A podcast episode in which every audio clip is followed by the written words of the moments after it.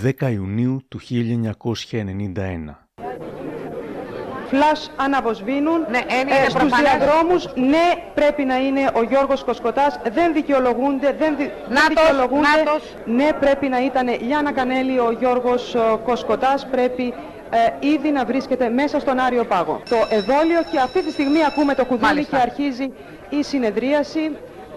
Ε, η ώρα του Γιώργου Κοσκοτά έφτασε για το ειδικό δικαστήριο. Σχεδόν όλη η Ελλάδα, με κομμένη την ανάσα, περιμένει τον Κοσκοτά να μιλήσει. Κύριε Λικουρέζη, θα έχουμε εκπλήξεις για να μην Δεν γνωρίζω τίποτα. Δεν γνωρίζετε τίποτα. Ο κύριος Λικουρέζος, προσεκτικός πάντα, ακολουθεί την μέθοδο του ευνηδιασμού, όπως φαίνεται, η οποία αναμένεται με τόσο ενδιαφέρον κατάθεση, η οποία έχει τόσο πολύ διαφημιστεί. Κύριε Ταγματάρχα, είπα θα βγουν έξω. Θα τους πιάσετε 24 ώρες κράτηση. Σε όλους αυτούς τους κυρίους.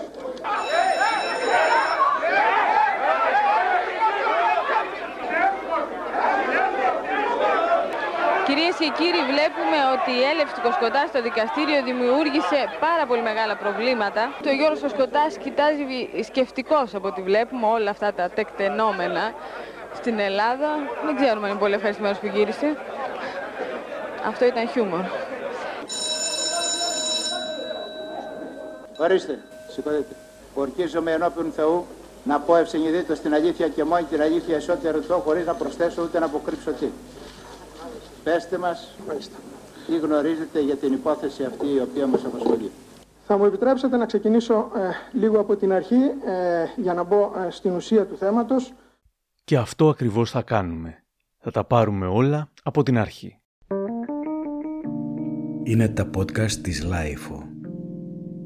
Γεια χαρά, είμαι ο Αρής Δημοκίδης και σας καλωσορίζω στα Μικροπράγματα. Σήμερα ξεκινάμε μια τριλογία με τίτλο «Υπέροχα βρώμικα 80's», όπου μέσα από την ιστορία του Κοσκωτά θα προσπαθήσουμε να ανασυνθέσουμε τη δεκαετία του 80 στην Ελλάδα.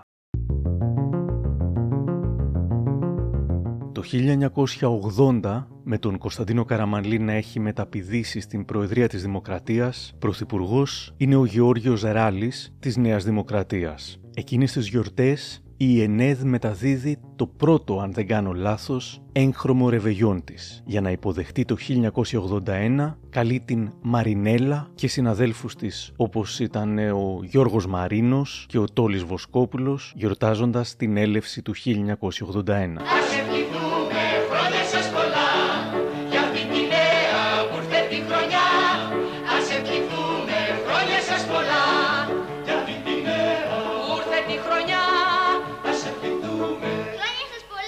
Το 81 θα άλλαζαν πολλά.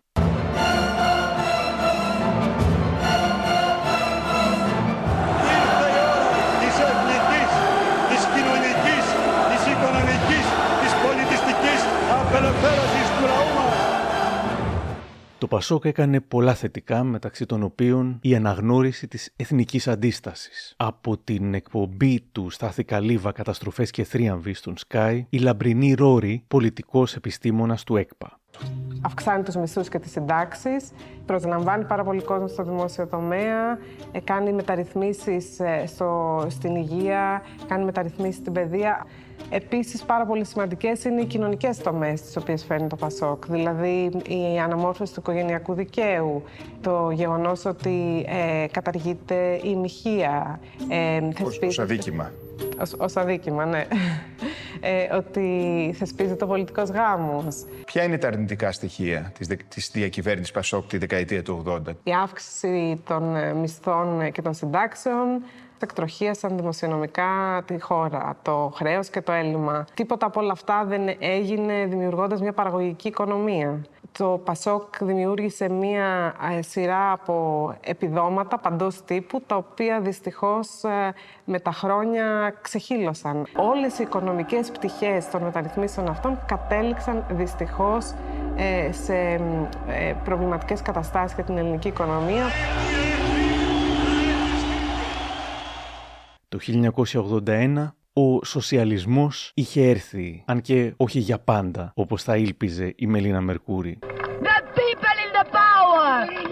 The people in the power! Socialism in Greece forever!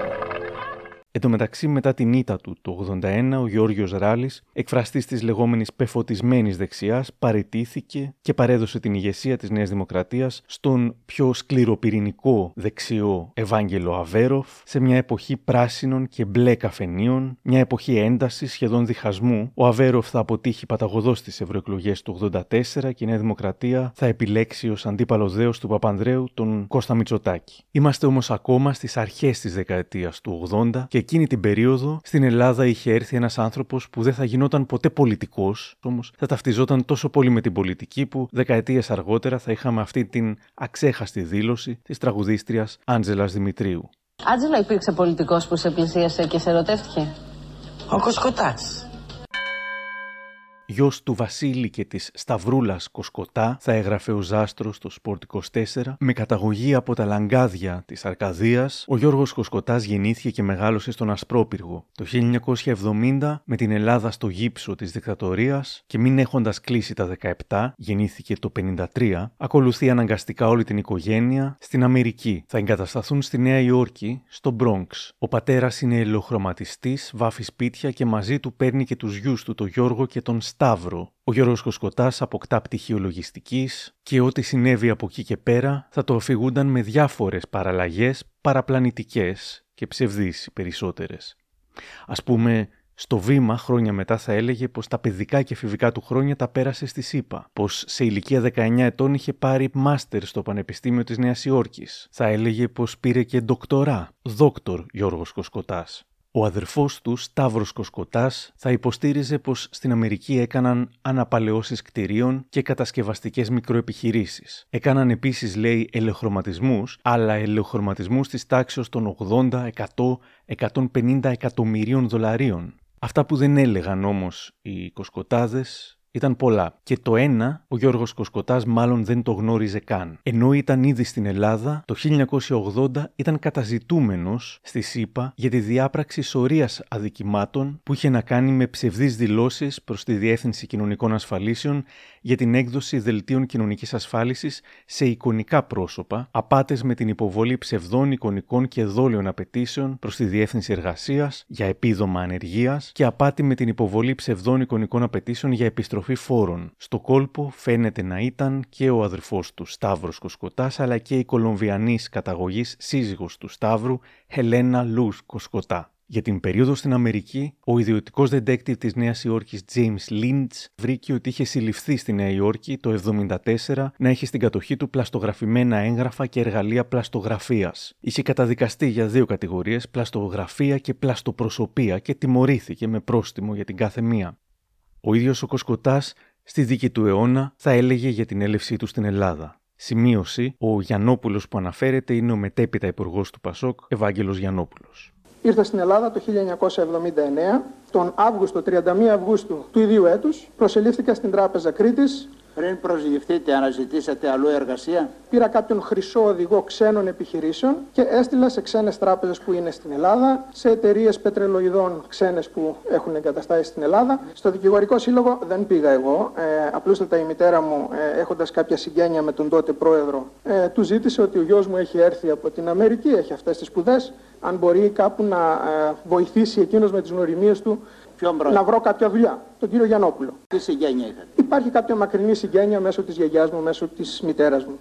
Αυτό που έγινε είναι ότι ο κύριος Γιαννόπουλος όταν η μητέρα μου του έδωσε ένα βιογραφικό σημείωμα κατάλαβε ε, τόσο καλά το τι έγραφε το βιογραφικό σημείωμα ε, μέσα που με έστειλε ε, για να πάω να είμαι κλητήρας περίπου ε, να μεταφέρω δηλαδή την εφημερίδα που βγαίνει για τους δικηγόρους ε, στα δικηγορικά γραφεία και φυσικά όταν πήγα εκεί και μου είπαν ποια ήταν η δουλειά, φυσικά σηκώθηκα και έφυγα. Κάποια στιγμή ε, επικοινώνησε μαζί μου ο κύριος ε, Καλαμοτουσάκης, ο οποίος ήταν καθηγητής μου από την Αμερική, στο Πανεπιστήμιο του New York University. Είχε λάβει κάποιο βιογραφικό μου σημείωμα, ε, χωρίς να ξέρω ότι ήταν διευθύνων σύμβουλο της Τράπεζας Κρήτης. Τον ήξερα και μετά προχωρήσαμε και έπιασα ε, δουλειά στην Τράπεζα Κρήτης. Ε, μία από τις δουλειές μου ήταν να παρακολουθώ και το χρηματιστήριο Αθηνών σε ημερήσια βάση. Αγόρασα και εγώ λοιπόν ε, μετοχές και έφτασα κάποια στιγμή να έχω περίπου το 2% ε, των μετοχών της Τράπεζας Κρήτης. Είναι ήδη παντρεμένος με τέσσερα παιδιά, αργότερα θα γινόταν πέντε και με τα παιδιά και τη γυναίκα του Κάθη μένουν στο Παγκράτη. Ο Κοσκοτάς εκείνες τις ημέρες ήταν η τρανή απόδειξη του «Στην Ελλάδα είσαι ό,τι δηλώσεις». Ως διδάκτορας οικονομικών επιστημών μπήκε στην Τράπεζα Κρήτης, έχοντας πάντως σχέδιο. Η σύζυγός του κάθε Κοσκοτά θα δήλωνε αργότερα στον Αντένα. Δηλαδή το σχέδιό του όταν πήγαινε να μπει υπάλληλος στην τράπεζα ήταν να αγοράσει την τράπεζα. Βεβαίως, υπήρχαν τα λεφτά, είχε τα λεφτά, δεν πήγε απλώς να εργαστεί σαν απλός υπάλληλος.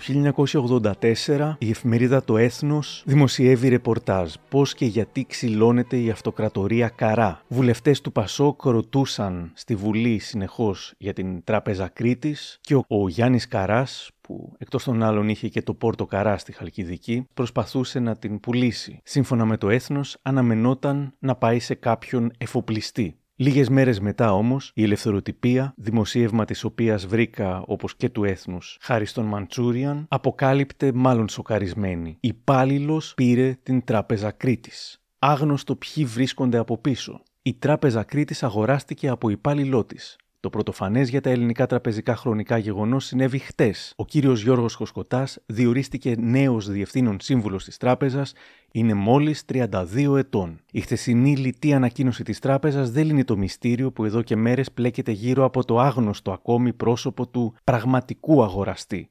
Ο Κοσκοτάς ψηλοπροσβλήθηκε και είχε γράψει εκτός των άλλων και επιστολή στο βήμα αναφορικά με το σημερινό δημοσίευμα άγνωστος νεαρός αγόρασε τράπεζα, ο Κοσκοτάς γράφει. Ο άγνωστος νεαρός μπορεί να θέλει το δημοσιογραφικό ενδιαφέρον, αλλά δεν είναι άγνωστος ούτε νεαρός, αν αυτό έχει κάποια σημασία. Ίσως το οικονομικό κατεστημένο που σημειώνει το δημοσίευμα να θέλει τους συναλλασσόμενους επιχειρηματικά γνωστούς και ηλικιωμένους.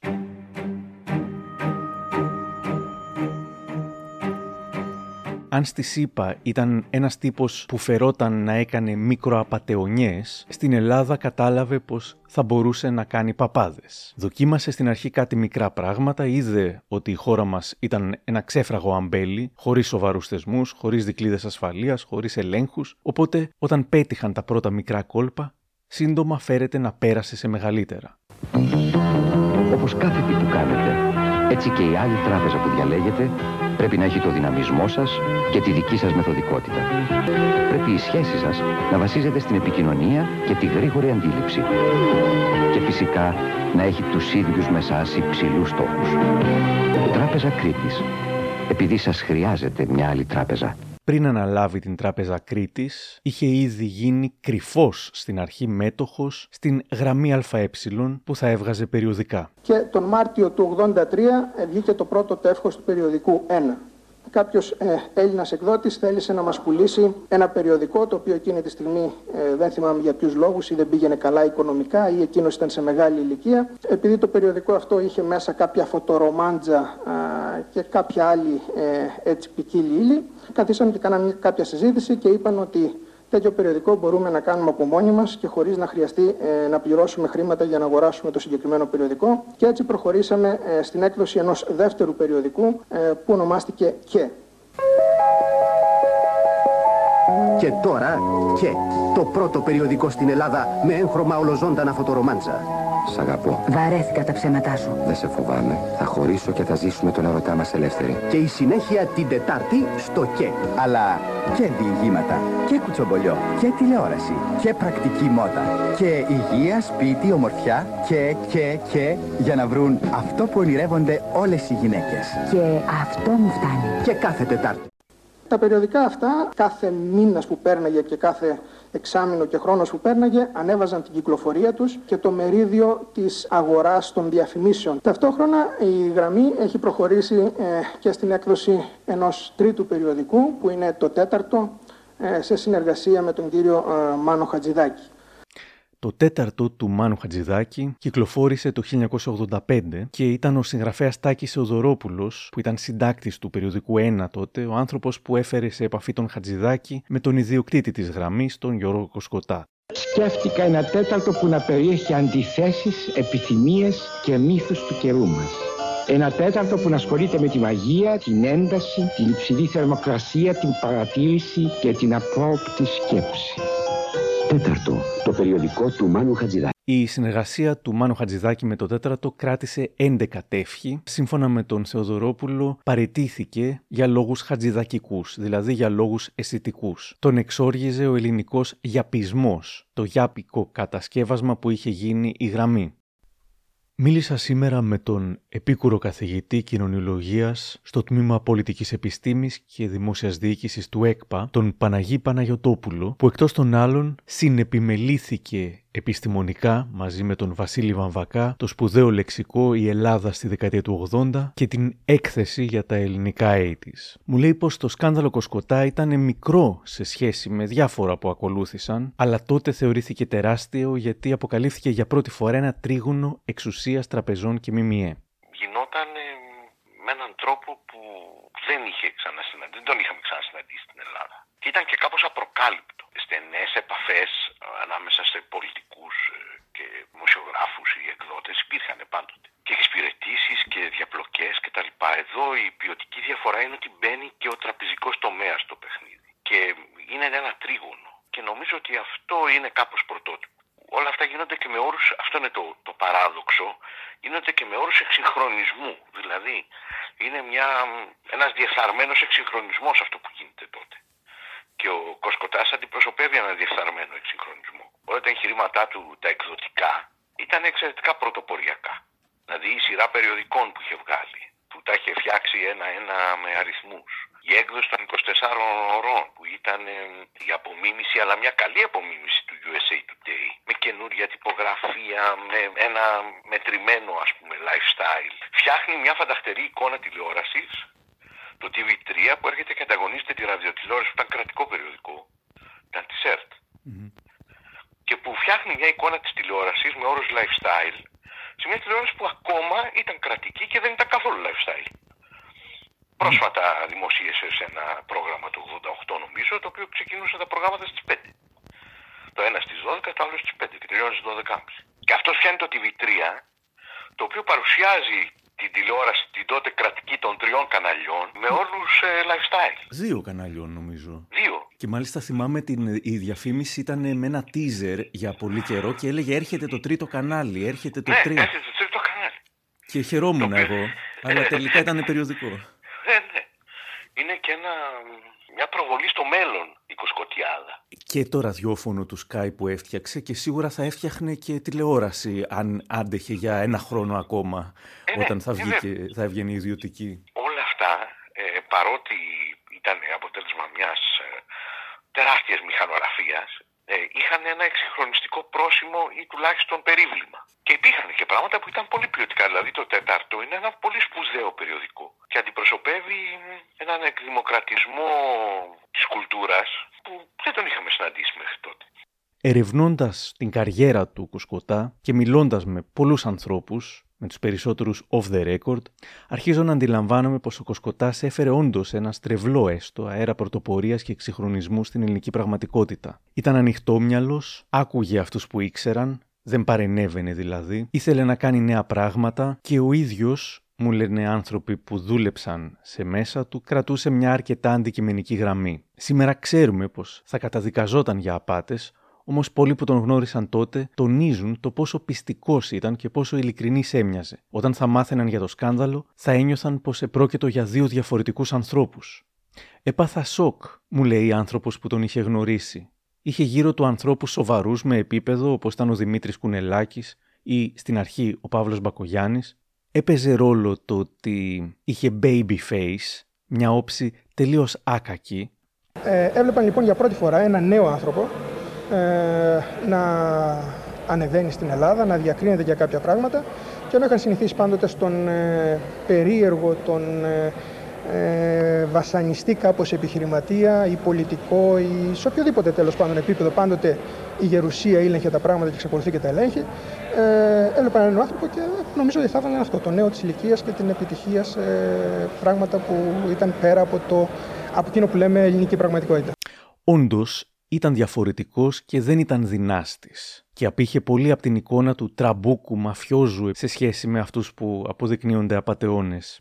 Ο Ο Παναγιώτης Κουστένης γράφει στο σχετικό λίμα του λεξικού των 80's ότι η δυναμική παρουσία του Κοσκοτά δημιουργούσε πολλαπλά συναισθήματα συμπάθειας. Ήταν από τους πιο γενναιόδωρους εργοδότες και για την ελληνική κοινωνία του 80 η ορμητική πορεία και η αλματώδης ανέλυξη του αυτοδημιούργητου και αμερικανοτραφούς νεαρού επιχειρηματία φάνταζε ιδιαίτερα γοητευτική ήταν η απτή ενσάρκωση του αποθυμένου από τη μεταπολιτευτική κουλτούρα αμερικανικού ονείρου σε ελληνική έκδοση και μάλιστα απολύτως νομιμοποιημένη λόγω και του ελληνικού προσανατολισμού των επενδύσεών του.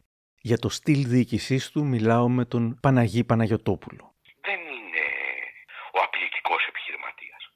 Όχι, είναι smooth operator. Είναι smooth operator ο Κοσκοτάς. Είναι καινοφανές φαινόμενο. Είναι τελείως καινούριο πράγμα. Δεν είναι ούτε κάποια από κάποια παλιά οικογένεια, δεν είναι κληρονόμος. Είναι ένα περίεργο success story. Ε, έχει τρομερές κανόνες. Και δεν είναι ούτε με όρους μαφίας, ούτε με όρους επιθετικότητας, ούτε με όρους τσαμπουκά. Είναι με όρους ε, business. Business ε, πολύ δυνατής. Απλά το αρχικό του κεφάλαιο ε, είναι βγαλμένο από τα ταμεία της τράπεζας στην οποία δούλευε. Έχει κάτι το πολύ κοντά στα σύγχρονα χαρακτηριστικά του, του καπιταλισμού είναι σχεδόν πρόδρομος ο Κοσκοτάς. Απλά έρχεται μαζί με στοιχεία αρχαϊσμού που είναι τα αυτά που έχουμε εδώ στην Ελλάδα, αλλά δεν είναι μια παλιά παλαιοτύπου απάτη. Έχει όλο αυτό το παράδοξο. Στην επέκτασή του αυτή στο χώρο του τύπου και των ΜΜΕ ενθαρρύνθηκε και από το Πασόκ. Φαίνεται ότι η κυβέρνηση έβλεπε στο πρόσωπό του έναν νέο και ισχυρό εκδότη που θα της παρήχε σταθερή στήριξη με αντάλλαγμα την πολιτική κάλυψη των δραστηριοτήτων του. Ο ίδιος θα υποστήριζε αργότερα πως αρχικά εκ μέρους του Πασόκ ήταν οι Κατσιφάρας και Κατσανέβας που τον πίεσαν να φτιάξει πιεστήριο στη γραμμή για να τυπώνει τα διαφημιστικά φυλάδια του Πασόκ, αλλά και τον πίεσαν να διώξει τον Παύλο Μπακογιάννη και να τον αντικαταστήσει τελικά με τον ελεγχόμενο, λέει, από το Πασόκ Θοδωρή Καλούδη, αλλά και άλλους που του επέβαλαν. Κάτω λοιπόν από, αυτές, από αυτή την πίεση ότι η τράπεζα κρατικοποιείται και εσύ είσαι συνέτερος του γαμπρού του Μητσοτάκη, ο φόβος μου ε, ήταν άμεσος και μεγάλος και ε, προσπάθησα με κάποιον τρόπο να καταλάβω τι θα έπρεπε να κάνω να αποφύγω ε, την κρατικοποίηση της τράπεζάς μου. Το πρώτο πράγμα το οποίο ε, μου ζήτησε να κάνω ήταν να διώξω τον Παύλο τον Πακογιάννη από την ε, γραμμή ΑΕ και από διευθυντή του περιοδικού 1. Πράγματι και με σοβαρή αντίδραση από τον Μακαρίτη τον Παύλο, τον Μάρτιο νομίζω του 85, δηλαδή αμέσως του ζήτησα να φύγει από την γραμμή τελείως. Αυτός ήταν ο άνθρωπος που είχε κάνει τις έρευνες, τις μελέτες, αυτός ήταν η καρδιά του περιοδικού και του στισίματος της εταιρείας και έπρεπε ε, να ζητήσω από αυτόν τον άνθρωπο που ήταν ο βασικός εγκέφαλος της εταιρείας να ε, εγκαταλείψει τη δουλειά του και να φύγει. Αποχώρησε ο Παύλος ο Μπακογιάννης. Ακολούθως, ε, εφόσον έδειξα δείγμα καλής διαγωγής ε, διώχνοντας το γαμπρό του Μητσοτάκη από την εταιρεία, άρχισαν οι πιέσεις για να δώσω χρήματα για τον προεκλογικό αγώνα του Πασόκ εν ώψη των, εκλογών του 85. Τους έδωσα περίπου σε μετρητά 50 εκατομμύρια δραχμές εκ των οποίων για ένα μέρος αυτών των χρημάτων μου έδωσαν αποδείξεις ε, του Πασόκ. Είμαστε στο 1985. 1985, χρονιά σταθμό στη δεκαετία του 80, αφού ήταν μια χρονιά έντασης και σημαντικών πολιτικών γεγονότων. Η δραχμή υποτιμάται για δεύτερη φορά μέσα σε δύο χρόνια.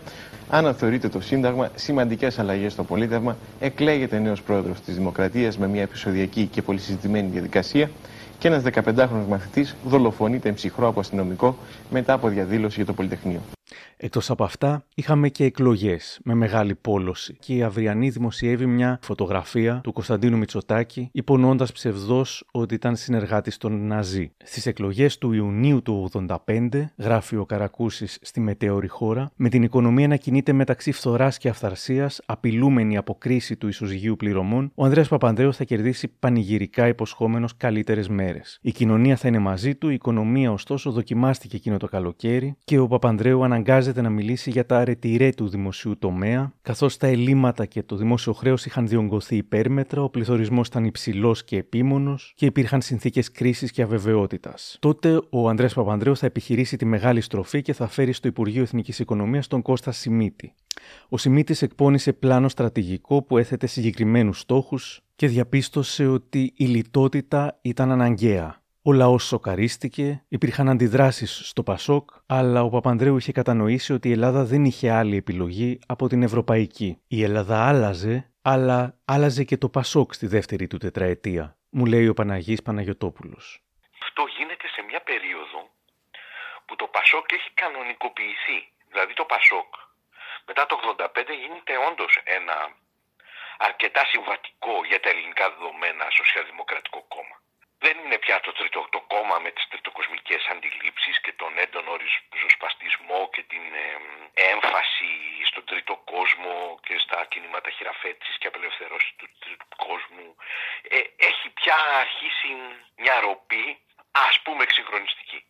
Παρότι δεν θα λείψουν τα στοιχεία λαϊκισμού, αλλά γίνεται σε εκείνη τη φάση του Πασόκ. 1986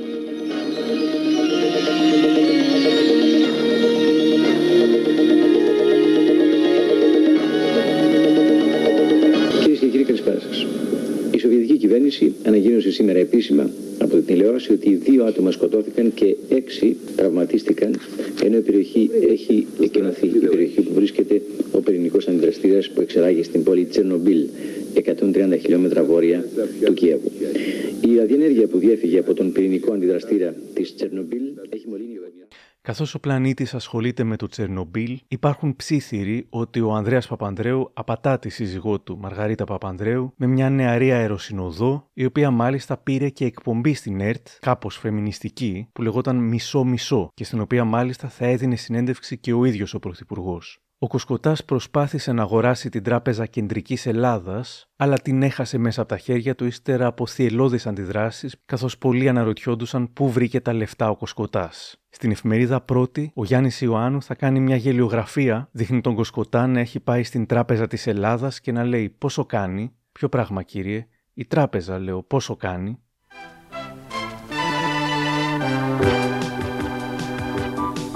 Είναι όλο ομορφιά με χρώματα πολλά με λουλούδια στα μαλλιά και στην καλή της την καρδιά. Έχει μαζί το φίλο της παρέα μέσα στη φύση όλα είναι ωραία. Τη ζεστασιά με στην καρδιά η γλυκά η κάντη είναι στιγμές που η μοναξιά με στην καρδιά και καθώς τα παιδιά έβλεπαν Κάντι Κάντι, Νίλς Χόλγκερσον και Φρουτοπία, το φθινόπωρο του 86 οι μεγάλοι παρακολουθούσαν με ενδιαφέρον την κόντρα που ξέσπασε ανάμεσα στο Έθνος, την εφημερίδα που στήριζε συστηματικά τον Ανδρέα Παπανδρέου, μέχρι τότε με τον Κοσκοτά. Το Έθνος θα εμπλέξει τα αδέρφια Κοσκοτά σε σκάνδαλα και στις σχέσεις της μαφίας με τη Μέρι Λίντς. Αυτοί μηνύουν και ο Κοσκοτάς βγάζει ανακοίνωση με τίτλο «Οι υπονομευτές του έθνους» θα πει «Κατά τη λογική του έθνους, κάθε Έλληνας επενδυτής που εισάγει και δραχμοποιεί εκατομμύρια δολάρια είναι ύποπτος πράκτορας ή μαφιόζος, ενώ ενδεχομένως θα έπρεπε να τιμούνται κάποιοι εργολάβοι, εννοεί τον Μπόμπολα, του έθνους, και μεσάζοντες που με περίεργες διαδικασίες απομιζούν τον τόπο χρόνια τώρα, εξάγοντας και όχι εισάγοντας συνάλλαγμα. Στη δίκη που θα κρατούσε και σε δεύτερο βαθμό θα γινόταν ε, για κάποια χρόνια, θα γίνονταν διάφορα ευτράπελα, όπως το επεισόδιο Κοσκοτά Εισαγγελέα, όπου η εισαγγελέα θα του έλεγε Βγάλτε τα χέρια από τις τσέπες. Δεν μ' ακούτε, καθίστε, βγάλτε τα χέρια από τις τσέπες. Γιατί μου φαίνεται ότι δεν ξέρετε τι να τα κάνετε. Εκείνη τη στιγμή πετάχτηκε από τα έδρανα ένας από τους δικηγόρους του νεαρού τραπεζίτη, ο υπάλληλός του και πρώην Γενικός Γραμματέας του Υπουργικού Συμβουλίου του Πασόκ, ο κύριος Γιάννης Ματζουράνης, και είπε στον εισαγγελέα: Μην υψώνετε τη φωνή σας, κύριε εισαγγελέα, δεν δεχόμεθα να μιλάτε σε τέτοιο ύφος. Κύριε, συνέχισε ο εισαγγελέας προς τον Κοσκοτά. Βγάλτε τα χέρια σας και καθίστε. Δεν με ακούτε, δεν καταλαβαίνετε ελληνικά. Και έτερος συνήγορος του Κοσκοτά διευκρίνησε. Είναι αλλοδαπός, κύριε εισαγγελέα, δεν κατάλαβε. Αμήχανος ο Κοσκοτάς, σύμφωνα με το έθνος τουλάχιστον, στριφογύρισε αριστερά-δεξιά κοιτώντας τους συνηγόρους του. Έβγαλε μετά τα χέρια από τις τσέπες και θρονιάστηκε σε μια καρέκλα. Το 86 κλείνει με ευχές από την Τράπεζα Κρήτης για έναν κόσμο πιο όμορφο. Σε όλους αυτούς που θέλουν ένα κόσμο πιο όμορφο. Τράπεζα Κρήτης. Ο πρόεδρος της Δημοκρατίας, Χρήστος Αρτζετάκης. Ελληνίδες και Έλληνες, με ιδιαίτερη χαρά απευθύνω προς όλους σας Μακεδόνες και Θράκες, Υπηρώτες και Θεσσαλούς, Στεροελαδίτες και Πελοποννησίους, κατοίκους των νησιών του Ιωνίου και του Αιγαίου Πελάγους, Δωδεκανησίους και Κρητικούς, με την ευκαιρία του νέου έτους 1987 τις πιο εγκάρδιες και θερμές ευχές μου. Εκείνο το χρόνο η γραμμή του Κοσκοτά θα κυκλοφορούσε το αγαπημένο μου παιδικό περιοδικό, πρωτοποριακό, ενδιαφέρον, πολύχρωμο.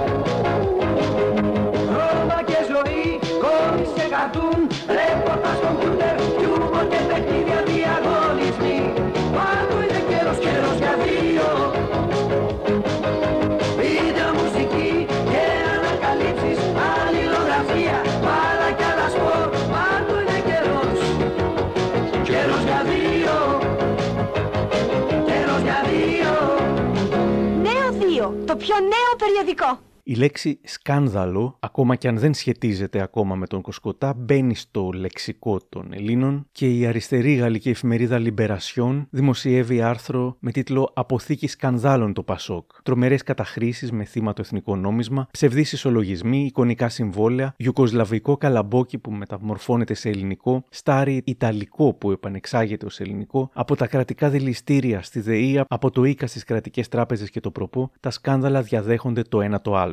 Η παντοκρατορία του Πασόκ έχει ήδη αρχίσει να παρουσιάζει τις πρώτες της ρογμές, τις δημοτικές εκλογές του περασμένου έτους, όταν και στις τρεις μεγάλες πόλεις κέρδισαν υποψήφοι της Νέας Δημοκρατίας. Ο Εύερτ στην Αθήνα, ο Ανδριανόπουλος στον Πειραιά, ο Κούβελας στη Θεσσαλονίκη. Όμως εμένα δεν με ένοιαζαν τόσο τα σκάνδαλα, όσο το ότι 101-103. Θέλει προσοχή ο Βάλτερς για τον Γιωβάησα στο τριών πόντων και η μπάλα έξω. Είναι το τέλος. Η ελληνική ομάδα είναι πρωταθλήτρια Ευρώπης. Η ελληνική ομάδα είναι πρωταθλήτρια Ευρώπης. Είναι μία από τις μεγαλύτερες εκπλήξεις του παγκόσμιου αθλητισμού. το Σεπτέμβριο του 1987 συνέβη κάτι που θα τα άλλαζε όλα.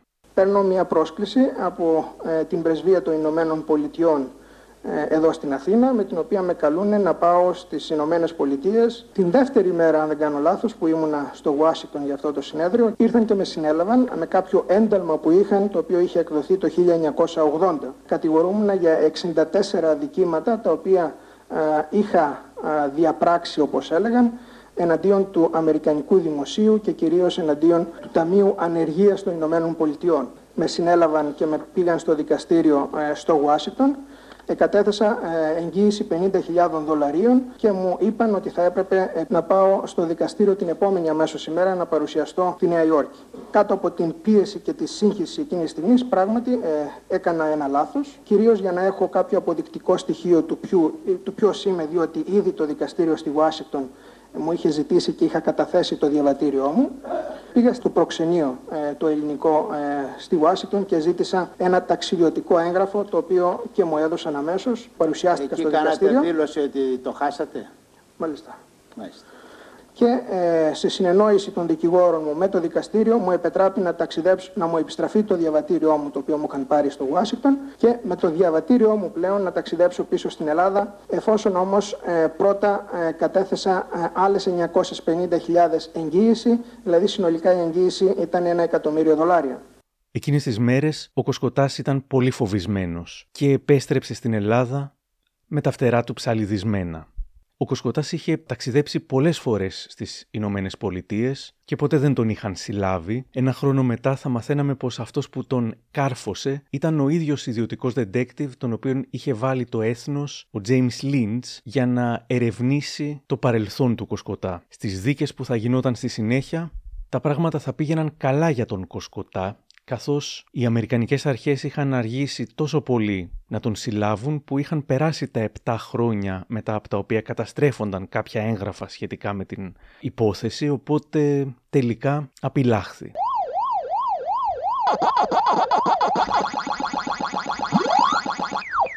Και καθώς εγώ και σχεδόν όλα τα υπόλοιπα παιδάκια παίζαμε Pac-Man, κάτι μεγάλο ξαναάλαζε στην Ελλάδα. Μετά από κανένα δυο χρόνια λιτότητας και όταν ο Κώστας Σιμίτης ζητά και από τον Δημήτρη Τσοβόλα να καταρτήσει αναλόγως τον προπολογισμό, ο Παπανδρέου προτιμά να στηρίξει τον Τσοβόλα, αδιαφορώντας για τις συνέπειες στην οικονομία της χώρας. Ο Σιμίτης παρετείται, Ελπίζω οι φόβοι μου να αποδειχτούν αβάσιμοι και ο νέος υπουργός, θα τον διαδεχόταν ο Παναγιώτης Ρουμελιώτη, να επιτύχει εκείνο το οποίο οι αριθμητικοί υπολογισμοί, οι συσκέψεις και οι γνώμες όλων των ειδικών απέδειξαν ανέφικτο. Κεντρική επιδίωξη, γράφει ο Καρακούσης, θα ήταν πλέον το ροκάνισμα του πολιτικού χρόνου, ένα είδος συντήρησης μέχρι τις εκλογές. Για να έχει περισσότερες πιθανότητες να κερδίσει τις εκλογές στο Πασόκ, ο Ανδρέας Παπανδρέου φαίνεται να επενδύει ακόμα περισσότερο στον Κοσκοτά, ήταν ίσως η κλασική ανασφάλεια των ηγετών ή της αυλής τους που φοβούνταν ότι τα διάφορα φιλικά μιμιέ δεν θα τους στήριζαν για πάντα και αποφάσισαν να φτιάξουν κάτι καινούριο δικό τους και πλήρως ελεγχόμενο. Ποτέ δεν καταλήγουν καλά τέτοιου είδους εγχειρήματα. Παρ' όλα αυτά, ο Κοσκοτάς βάζει μπρος τη δημιουργία μιας νέας εφημερίδας πρωτοποριακής που θα λεγόταν 24 ώρες. Μία από τις αρκετές συναντήσεις Ανδρέα Παπανδρέου και Γιώργο Κουσκοτά έγινε σύμφωνα με τον δεύτερο στο σπίτι του Μιχάλης Γιάγκα εν κρυπτό μετά τη σύλληψη που είχε συμβεί στη ΣΥΠΑ. Για πρώτη φορά λοιπόν στις 27 Οκτωβρίου του 87 βλέπω έναν διαφορετικό Παπανδρέου. Αρχίζει να μου λέει πράγματα ότι έκανες μεγάλο λάθος. Στα χέρια του Κουτσόγιοργα βρίσκονται τα χαρτιά ήδη από το προξενείο στη Ουάσιγκτον. Μου τονίζει λοιπόν επανειλημμένα α, τις πιέσεις που δέχεται από εκδότες να ασκηθεί ποινική δίωξη εναντίον μου και ότι εκείνος και ε, ο Κουτσόγιοργας με χίλιους τρόπους προσπαθούν να το σταματήσουν και να μην προχωρήσει αυτή η δίωξη εναντίον μου. Και άρχισε ε, περί του πόσο σοβαρό είναι το οικονομικό θέμα. Ξεκίνησε να μου λέει ένα νούμερο γύρω στα 3,5 δισεκατομμύρια ότι θα χρειαζόταν για αυτόν τον προεκλογικό αγώνα. Μέχρι το τέλος της συζήτησης αυτό το ποσό έφτασε ε, τα 5 δισεκατομμύρια. Είχε προηγηθεί νομίζω κάποια επίσκεψή του στον Πειραιά στην Ένωση ε, Ελλήνων Εφοπλιστών και μάλιστα κάποια ε, συνάντησή του και αν θυμάμαι καλά είχα δει και φωτογραφίες του στον τύπο τότε με τον πρόεδρο του Ολυμπιακού τότε τον κύριο Νταϊφά. Ε, άρχισε λοιπόν να μου λέει πόσο ε, καλό θα ήταν ε, ο Ολυμπιακός ε, να περάσει σε χέρια ας πούμε, ε, που να συνεργάζονται με το Πασόκ, πόσο καλό θα ήταν για το Πασόκ σε μια προεκλογική περίοδο να αναγγείλει την παραχώρηση κάποιου χώρου για να χτιστεί το γήπεδο του Ολυμπιακού. Μέχρι τώρα η απειλή ήταν ότι θα κρατικοποιηθεί η τράπεζα. Τώρα πλέον μπαίνει και άμεσο οικονομικό θέμα για να μην πάω φυλακή.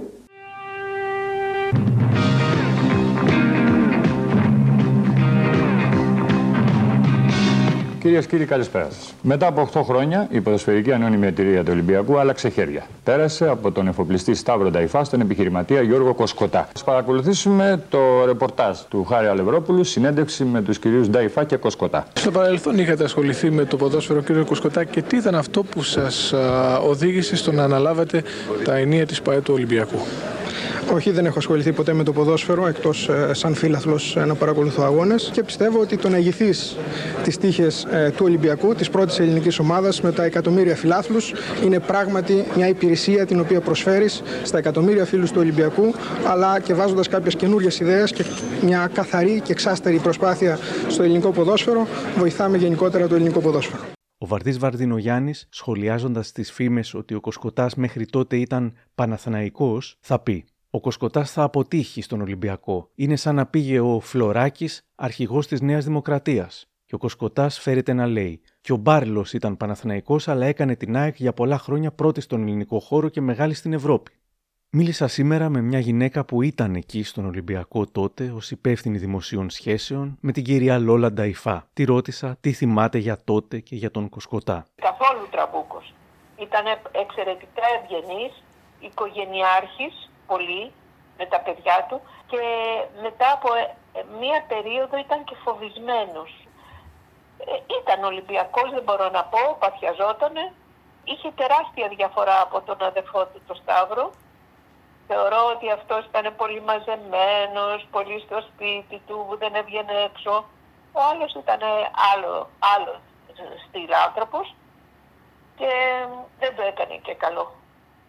Και ας πούμε χρειαζόταν τον Ολυμπιακό Κοσκοτάς ως αντίβαρος στις κατηγορίες που μπορεί να έρχονταν μετά; Νομίζω ότι όλοι τον χρειάζονται τον Ολυμπιακό, όσοι δηλαδή έχουν λεφτά. και μπορούν να διαθέσουν, ο Ολυμπιακός τους εξασφαλίζει μια λαοφιλία, ας πούμε, που πριν δεν την είχαν. Τον πρώτο καιρό λέγανε ότι ο Κοσκοτάς ήταν Παναθηναϊκός. Θυμάστε κάτι σχετικό; Αυτό το είχα ακούσει για τον Σταύρο, για τον αδερφό του, ότι είχε ένα κομπολόι που έγραφε Παναθηναϊκός. Ο Κοσκοτάς θα υποστήριζε σχετικά. Είχα ένα φίλο στον Παναθηναϊκό, που δεν θα σου πω το όνομά του, ο οποίος ήταν στον αριστέχνη Παναθηναϊκό. Και θα σου λέω το όνομά του για να μην τον κάψω τον άνθρωπο, κατάλαβες; Ο οποίος κάποτε γινόσαντε εκλογές και ήθελε λεφτά από μένα και σαν φίλος του έδωσα 11 εκατομμύρια δραχμές, τα οποία πήγανε για πληρωμή συνδρομών μελών ώστε να μπορέσουν να, πληρώ, να, να ψηφίσουν τι εκλογές του αριστέχνη Παναθηναϊκού. Κανένα άλλο θέμα. Señoras y señores, buenas tardes, buenas noches, buena vista, hasta la vista, hasta να πάω στο διάλο. Ε, βέβαια, Χαρή, άστα να πάνε στο διάλο. Ο καινούριος πρόεδρος του Ολυμπιακού. Oya, para qué, Coscola. E salto mortale, ciovola, partaola, misi frangiola, canda morena, canda chiefata. Ε, Βέβαια, Χαρή, όπως τα κάνανε, κατά και φέτα είναι. Grazie, Coscota. Y ακόμα καλύτερες μέρες, e l'Espania ποτέ δεν πεθαίνει. Η Ισπάνια, Χαρή, ποτέ δεν πεθαίνει. Εμείς τη βγάζουμε, δεν τη βγάζουμε, Χαρή.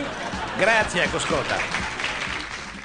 Ήταν ο Χαρικλίν. Ο Κοσκοτάς θα υποστηρίξει ότι το Πασόκ γινόταν όλο και πιο πιεστικό και πλέον του ζητούσε στην ψύχρα λεφτά ώστε να μην κάνει ελέγχου στην Τράπεζα Κρήτης και στο παιχνίδι μπαίνει ο Μένιος Κουτσόγιοργας. Που εγώ αντιδρώντας λέω ότι ε, 5 δισεκατομμύρια ε, για να βρεθούν, ο μόνος τρόπος που μπορεί να βρεθούν είναι εάν αρχίσουν στην Τράπεζα Κρήτης να αυξάνονται οι ε, καταθέσεις κρατικών οργανισμών και εταιριών που ελέγχονται από το δημόσιο.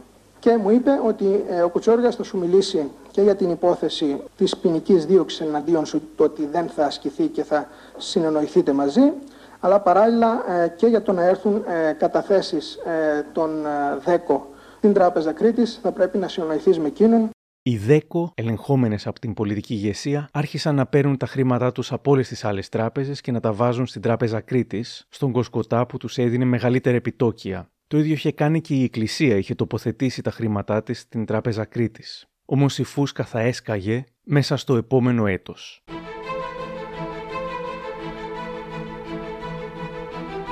Στις 29 Φεβρουαρίου του 88 εκδίδονται 24 ώρες. Ελλάδα η εφημερίδα σου, έλεγε η γιγαντοαφίσα και με πολύχρωμα γράμματα έγραφε. Πολυφωνική, πολυθεματική, πολύχρωμη. Νέα ιδέα, νέα γλώσσα, νέο στυλ, νέα σελιδοποίηση, άλλη τεχνική, άλλο χαρτί, άλλο μελάνι, άλλο σχήμα. Έπαιζαν διαφημίσεις της ακόμα και στο σινεμά. Θυμάμαι, είχα δει μια διαφήμιση στο σινεμά ότι σύντομα θα βγει αυτή η εφημερίδα και παρουσίαζαν ένα πρωτοσέλιδο το οποίο ως μεγάλος συνειδητοποιώ ότι ήταν ένα δοκιμαστικό απλώς, αλλά το μάτι μου είχε πάει κατευθείαν πάνω αριστερά σε μια υποτιθέμενη τελικά είδηση, που όμως εγώ την πήρα για αληθινή που έγραφε «Η Μαντόνα τον Ιούνιο για συναυλία στην Αθήνα».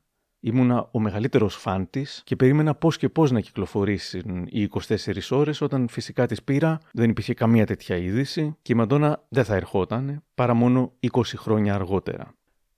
Στον Ολυμπιακό, που ήταν 16ο στη βαθμολογία όταν τον απέκτησε, έκανε πολλές μεταγραφές και τελικά θα τον βοηθούσε να τερματίσει έκτος και να χάσει στα πέναλτι τον τελικό του κυπέλου. Στον τελικό, που ήταν Ολυμπιακός Παναθηναϊκός, όταν εμφανίστηκε ο Κοσκοτάς στο γήπεδο, οι οπαδοί του Παναθηναϊκού του φώναζαν ηρωνικά «Γεια σου Βαζέλα». Εδώ λίγο πριν ξεκινήσει η παράταση του τελικού. Τους παίχτε του Ολυμπιακού δεν υπάρχει ομάδα στην Ελλάδα που να μπορεί να τους κερδίσει σήμερα. Εκτός αν υπάρχει και ο 12ο παίχτη. Αν υπάρχει και ο 12ο παίχτη, τότε δεν εγγυούμε για τίποτα. Εάν όμως παίζουν τίμια και καθαρά, δεν υπάρχει ομάδα που να κερδίσει τον Ολυμπιακό. Είστε ευχαριστημένος από την απόδοση μέχρι στιγμής των παιδιών του Ολυμπιακού; Δυστυχώς είναι ένα από τα πιο άσχημα παιχνίδια που έχουμε δει στο φετινό πρωτάθλημα και κύπελο και γι' αυτό νομίζω δεν φτάνει 22 ποδοσφαιριστές. Η διάλεξη του Κοσκοτά περί τιμιότητας μοιάζει σήμερα αστεία. Και εδώ μετά την ήττα. Το τρίτο ημίχρονο λοιπόν και μέσα στα αποδητήρια του Ολυμπιακού, μέσα στα άδυτα αν θέλετε, ο πρόεδρος κ. Γιώργος Ξωτάς έχει σίγουρα κάτι καλό να μας πει. Τίποτα. Μπορώ να πω ότι ξεκινήσαμε το Δεκέμβριο να φτιάξουμε μια καινούρια ομάδα. Αγοράσαμε 14 νέους παίχτες και αποδεσμεύσαμε 12 παλιούς και πιστεύω ότι τα καταφέραμε. Το ότι φτάσαμε στον τελικό του κυπέλου πιστεύω ότι είναι επιτυχία και των παιδιών, των ποδοσφαιριστών και της τεχνικής ηγεσίας αλλά και μεγάλο επίτευγμα το φιλάθλου μας. Από εκεί και πέρα εμείς είχαμε ξεκινήσει να μην πάει χαμένη η φετινή χρονιά και να είμαστε έτοιμοι για τη χρονιά 88-89. Νομίζω ότι το κύπελο το είχαμε στα χέρια μας, κερδάγαμε 2-1, εμείς το χάσαμε. Γιατί το χάσατε όμως; Αυτό θα ρωτήσω τους παίχτες μας, μην ρωτάτε εμένα. Ε, τέλος πάντων, δεν χάσαμε, στα πέναλτι χάσαμε το κύπελο. Του χρόνου θα είμαστε καλύτερα πιστεύω. Του χρόνου τα πράγματα δεν θα ήταν καλύτερα. Αντιθέτως, όμως ούτε ο, ο ίδιος θα μπορούσε ακόμα να το φανταστεί, ούτε ο κόσμος του Ολυμπιακού. Το καλοκαίρι του 1988 το σκάνδαλο Κοσκοτά δεν μπορούσε πλέον να συγκαλυφθεί. Η λέξη κάθαρση εμφανίζεται στο πρωτοσέλιδο του βήματος. Έξω οι κλέφτες. Ολόκληρος ο πολιτικός κόσμος απαιτεί άμεση κάθαρση. Το βήμα ζητά να μπει επίτροπος στην Τράπεζα Κρήτης και τονίζει πως το πρόβλημα περνά πλέον στα χέρια του κυρίου Ανδρέα Παπανδρέου, ο οποίος είναι ο μόνος μέσα στην κυβέρνηση που έχει τη δύναμη να διαλύσει την παρεξουσία και να οδηγήσει σε κάθαρση το μεγαλύτερο σκάνδαλο που έχει εμφανιστεί, γράφει το βήμα, στον μεταπολεμικό βίο της χώρας. Ο Ανδρέας Παπανδρέου θα απογοήτευε όσους περίμεναν να κάνει κάτι. Καθώς όμως έσφυγε ο κλειός γύρω από τον Κοσκοτά, η μόνη του ελπίδα να σωθεί ήταν να τον προστατεύσει η κυβέρνηση. Ο Κοσκοτάς θα ισχυριζόταν πως ο τρόπος για να συνεχίσει να τον καλύπτει η κυβέρνηση ήταν να γίνουν κάποιες χρηματαποστολές. Οι υπάλληλοι της τράπεζας θα κατέθεταν ως μάρτυρες αργότερα στη δίκη του αιώνα. Αυτές οι χρηματαποστολές ο Κοσκοτάς τις χρησιμοποιούσε. Μπορεί να τις χρησιμοποιήσει και για δικό του σκοπό, να τις παίρνει ο ίδιος, αλλά είναι βέβαιο ότι και κάπου αλλού πηγαίνανε. Και το είχα συνδυάσει ότι θα είναι λάθος αν δεν αναφερθεί και από τους υπόλοιπους ότι συζητιόταν μεταξύ μας πήγαιναν για να, έτσι ακριβώς, να σας πω τη λέξη η οποία μου έρχεται στα χέρια αυτή τη στιγμή, ότι για να λαδώσει. Για λαδώματα. Ναι. στην κατάθεσή σας. Μάλιστα, είναι η λέξη που σας λέω. Λαδώματα προς ποιους; Ε, προς όλους όσους εκείνους ε, μπορούσαν να εξυπηρετήσουν τον Κοσκοτά στα σχέδιά του. Λοιπόν, αυτή, οποιαδήποτε άλλο αποδειχθεί κυβερνητική ανάμειξη, εντολή για την ενέργεια του ελέγχου, για την κάλυψη του Κοσκοτά. Τη συνάπτετε εσείς, τη συνδέετε με τον δέος Πρωθυπουργό, με τον κύριο Τσοβόλα, με τον κύριο Πέτσο. Ε, δεν ξέρω σε ποια επίπεδα εννοούσε ο Κοσκοτάς. Ο, όταν έβλεπες όμως τον, τον, τον, τον κύριο Ματζουράνη στην Τράπεζα Κρήτης, ο κύριο Ματζουράνης σίγουρα θα έχει κάποιες άλλες προσβάσεις κάπου. Ε, έτσι δεν είναι; Ο διοικητής της Τράπεζας της Ελλάδας, Δημήτριος Χαλικιάς, δεν είχε καμία όρεξη να προστατεύσει τον Κοσκοτά. Όμως, σύμφωνα με τον ίδιο, κάθε φορά που προσπαθούσε να κάνει έλεγχο, έβρισκε τείχο, μην μπορώντας να κάνει κάτι άλλο δίνει στη δημοσιότητα την επιστολή του προς τον τότε Υπουργό Εθνικής Οικονομίας Παναγιώτη Ρουμελιώτη, στην οποία του ζητούσε να καταργηθεί ρητά με νόμο το απόρριτο για τους λογαριασμούς των προσώπων που συμμετέχουν στη διοίκηση πιστοτικών ιδρυμάτων. Ο Υπουργός Εθνικής Οικονομίας αγνόησε την πρόταση και ο Χαλικιάς μετά από διαμάχη με τον τότε αντιπρόεδρο πλέον της κυβέρνησης Μένιο Κουτσόγιοργα Διόρισε προσωρινό επίτροπο στην Τράπεζα Κρήτης, τον Σπύρο Παπαδάτο, όμως ο Κοσκοτάς παρέμενε στο απειρόβλητο, εκτός των άλλων και χάρη στον λεγόμενο κουτσονόμο, το νόμο που έφερε προς ψήφιση στη Βουλή ο Μένιος Κουτσόγιοργας με μια σκανδαλώδη διάταξη. Όμως, παρά τον κουτσονόμο, ο Κοσκοτάς φοβόταν πραγματικά και με τον κλειό να σφίγγει ακόμα περισσότερο, χρειαζόταν ένα γερό χαρτί που θα του έδινε κάποιο είδους ασυλία ή έστω θα του κέρδιζε χρόνο. Εδώ, χρόνια μετά, στο ειδικό δικαστήριο, ο βουλευτής κατήγορος Νίκος Κωνσταντόπουλος ρωτά μάρτυρα. Σε εκείνη την περίοδο που κορυφώνεται η πίεση της κοινής γνώμης και του δημοσιογραφικού ελέγχου, πανίσχυρος ο Κοσκοτάς, ροή παρανόμων χρηματαποστολών της τάξης των εκατοντάδων δισεκατομμυρίων. Μήπως εκείνη την περίοδο ταυτόχρονα γίνονται και αγορές του Κοσκοτά εντυπωσιακές; Ε, νομίζω του Ντέτερη. Δεν ξέρω, εσάς ρωτώ, εγώ δεν ναι, μπορώ να σας... Κατά το μήνα Αύγουστο είναι η αγορά του Ντέταρη από τον Ολυμπιακό. Στήχησε περίπου 1,5 δισεκατομμύριο δραχμές. Jorgos Koszkotasz és sokkal több pénzt ígért az Entraknak meg a Magyar Szövetségnek, mint a Juventus, és így kerültem én ide az Olimpiakoshoz. Έζησε μια καταπληκτική υποδοχή που ανάλογη αντίστοιχη έχει βιώσει μόνο ο Ντίγκο Μαραντόνα όταν πήγε στην Νάπολη.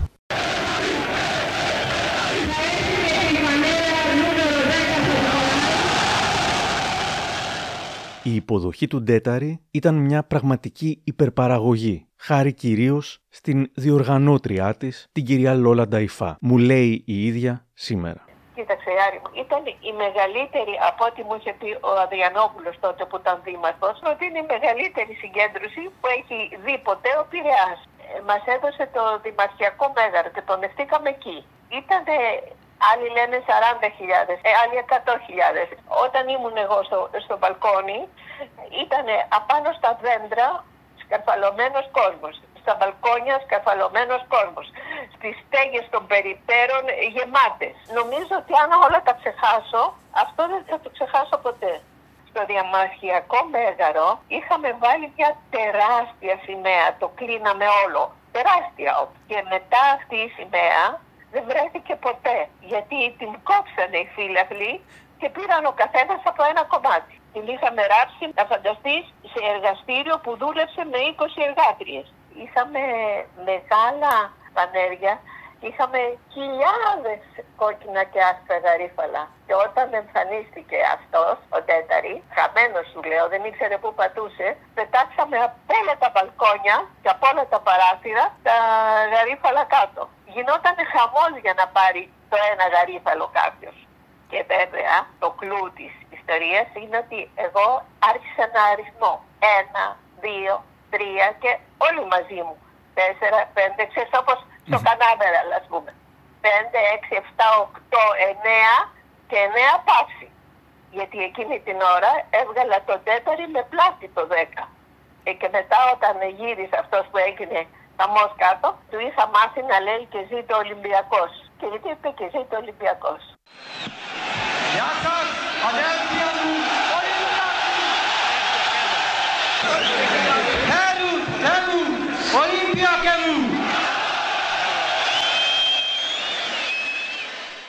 Ο Ντέταρη θα δήλωνε αργότερα. Hiszem, aki átélte azt az első napot, azt az Πιστεύω ότι αυτή την πρώτη μέρα δεν θα την ξεχάσω ποτέ στη ζωή μου. Αυτό που συνέβη όταν ήρθα στην Αθήνα. Αυτή είναι η καλύτερη ανάμνηση που έχω. óriási élmény volt.